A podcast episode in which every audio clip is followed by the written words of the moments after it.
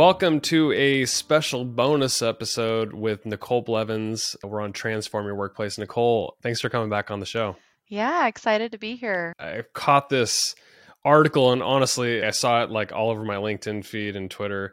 Malcolm Gladwell, the author of Blink, David and Goliath, Outliers, and he's has regular guest spots and podcast appearances. He's a well-known thought leader. He was asked about remote work and what it's doing to people, and I'll, I'll pull up a couple quotes and I want to hear you respond to them. So okay. he basically says that when we're sitting in our pajamas, we can't have a sense of belonging and feel necessary to the workplace and feel like we're contributing to something that's bigger than ourselves if we're just sitting in our Ugh. like remote work environment and he said he goes on to further say if you're just sitting in your pajamas in your bedroom is that the work life you really want to live what do you think about a statement like that is, it seems out of touch a little bit but i understand i understand it a little bit yeah uh, yeah, I see a little bit of both sides, but I'm wearing pajama pants right now, in total honesty, and I'm very comfortable. I'm in my workout gear, active right? wear. and I'm very happy and comfortable and loving what I'm doing. Yeah, I do think it is a little out of touch in terms of we've been doing this for the past two years, and for some people, it doesn't work. It's not ideal, but for some people, it's been amazing. It's allowed so much flexibility. It's allowed people to really do their best work. So I think it's a little bit one sided. I think there's a lot of different ends to this, and people that love remote work, people that absolutely hate it, couldn't do it long term. And so I think this really makes people that have been working from home and been successful at it for a long time feel like are you saying that I can't do my job or that I'm not capable or something like that? So it's interesting. There there was a really good point from somebody and it was in this article that I found on New York Post and it was basically somebody saying look this guy he was famous for saying it takes 10,000 hours to be like an expert on something. I think in his book yeah. Outliers, yep. he talks about this 10,000 hour rule. I've and for those that are remote work was brand new, what do you have? Maybe 3,500 hours in, in the bag as far as re- remote works. Yeah. So I get it from that perspective. Is like a lot of us are still trying to figure out this remote work thing. And we're not going to be perfect, but we're figuring it out. Yeah, exactly. Yeah, I think people are still figuring out. I would say I still have clients that are struggling with remote work and certain remote workers not really being a part of the team or being productive and I I think it just really goes back to there's all this conversation that's very one sided of people saying remote work is the only way to go. You have to do remote work. And other people are like, no, everyone needs to get back into the office. We need everyone back in the office. How can people be productive working from home? And I think the reality is both are wrong. it's really somewhere in the middle. And instead of centering this conversation on it has to be one way or another, centering it on people and people work differently. People need different things depending on where they are in their lives and what they need to be successful. And so really it's somewhere in the middle and it's it's having conversations with your employees to determine what works best for them, how they can perform their best and just being open and honest about that. Yeah, it I definitely don't like that sentiment or that comment at all. What I struggle with this whole conversation is a lot of us think that we like remote work, we love remote work, that we need remote work, but there are some major downsides to it in terms of like mental health, always being connected, hell, scheduling video call after video call with no break in between. There's just so much opportunity to jam more stuff in a day, and it feels like we're working more yeah. I don't know if you feel like that. Definitely. But it, I've heard that from a lot of people. And we may default to like, I love being in my pajamas. I love being home. But we're really, we're working more. We're less happy. And I've had moments where I, I even though I hate driving into the office, the routine of getting in the car, having a little bit of separation from a computer for a short amount of time, going to the office, seeing yeah. people having live conversations it does something different to your brain. I'm not going to ignore the benefits of it. Yeah, there's definitely pros and cons. I would say early on in the pandemic, when I first started working remote, obviously I moved from Florida all the way here to Oregon. And when I first started, yeah, when I first started, I just literally picked an apartment. I didn't know the area. I just picked this tiny apartment that was like five minutes from the office. And I'm like, this will be great. I'm five minutes from the office.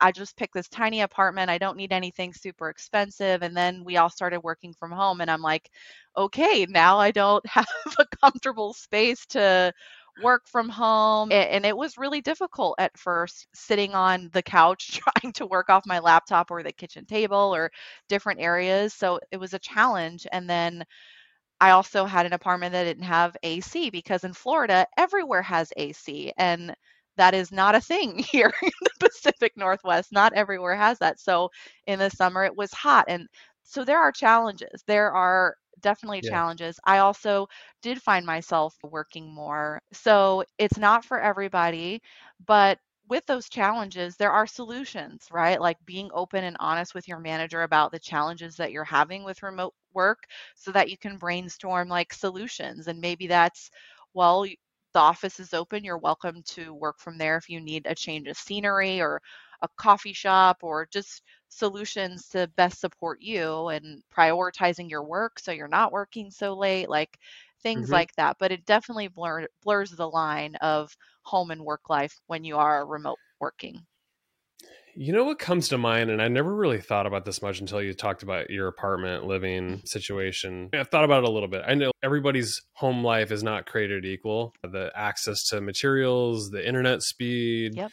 all of it. And if we as we continue having diversity equity inclusion yeah. equality all of the all of those conversations remote work is not equal like i might have a different internet speed than you i might have different equipment than you. And so our productivity levels may be different based on that. And yeah. As an employer shouldn't you be having conversations about those kinds of things to like what do you need from a resource standpoint to make sure that you're successful working remotely if that's truly what you want. Otherwise, the office truly does even the playing field a lot when it comes to work productivity. So respond right. to that. I'm just curious what you think.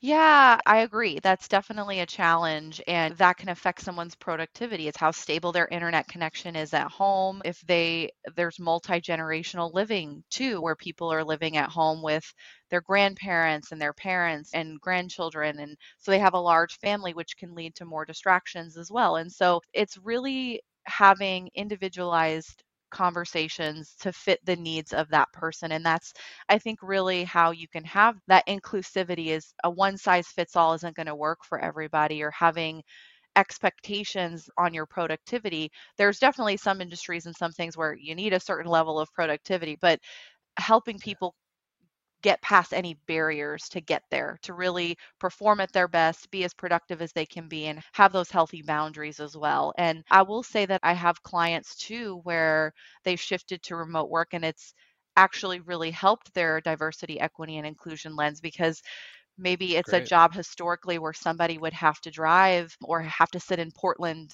traffic and they've got a lot of workers in some of their roles now that don't have reliable transportation, don't have vehicles, so they wouldn't have necessarily been able to get to the office reliably hmm, every right. day. And so now they're able to have this job where that's not a barrier for them because they can work remotely. Yeah. They don't have to worry about figuring out transportation. So it can help in that aspect as well.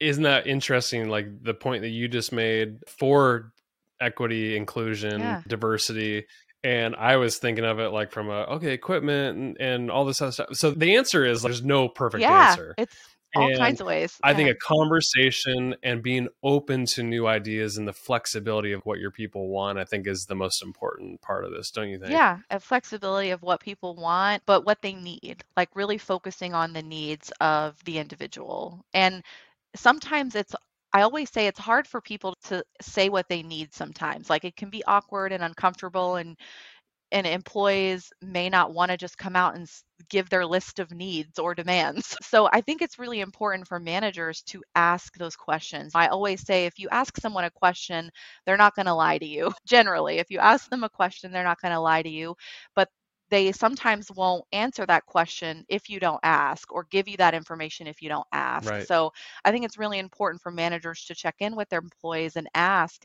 how is remote work going for you? What do you need to be more successful? Do you have everything you need? Do you feel like you're performing your best? So that you can really support them from there. This is a great discussion. I know a lot of people are still talking about it. Here we are two two years later. I think it's just the fact that this is it's not going away. No. I think it's the new normal. We thought it was just pandemic related, but now employers and employees alike are saying like actually this is a better situation both for the business and for me. Productivity wise i want to keep doing it. And i think we need to keep talking about it. For i think sure. employers need to keep getting flexible and providing more resources in terms of how do we optimize the remote working environment and how do we make it work for all of our employees so i just yeah. appreciate the discussion with you. Any parting thoughts on this? Any anything else that comes to mind?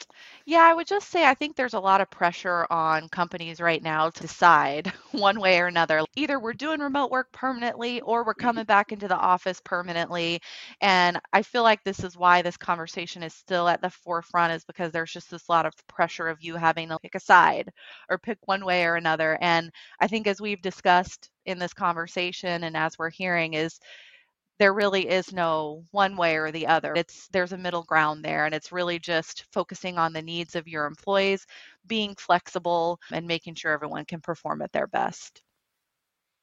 Nicole Blevins, thanks for being on Transform Your Workplace. Yeah, thanks for having me. See you again soon.